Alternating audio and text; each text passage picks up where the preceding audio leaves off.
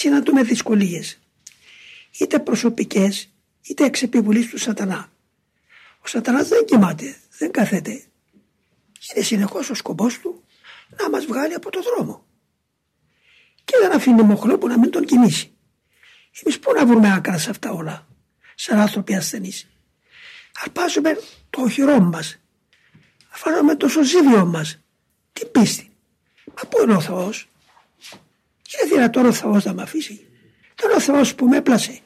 Δεν είναι ο Θεός που με έβγαλε από τον κόσμο και με έφερε εδώ.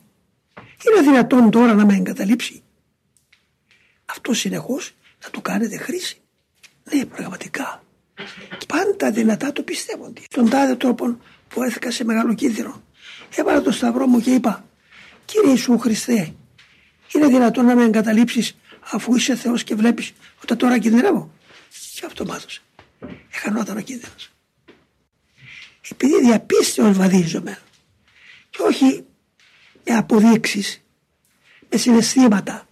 Γι' αυτό όλοι σας κρατήστε μέσα σας απαραβάτων όρων του απόλυτων σωσίδιων που μας σώζει από τους κινδύνους και των αδυναμιών μας και της επιβολής του σατανά την πίστη προς τον Χριστό μας. Αυτό με λυπερήμων, όχι του ανθρώπου, η αυτού.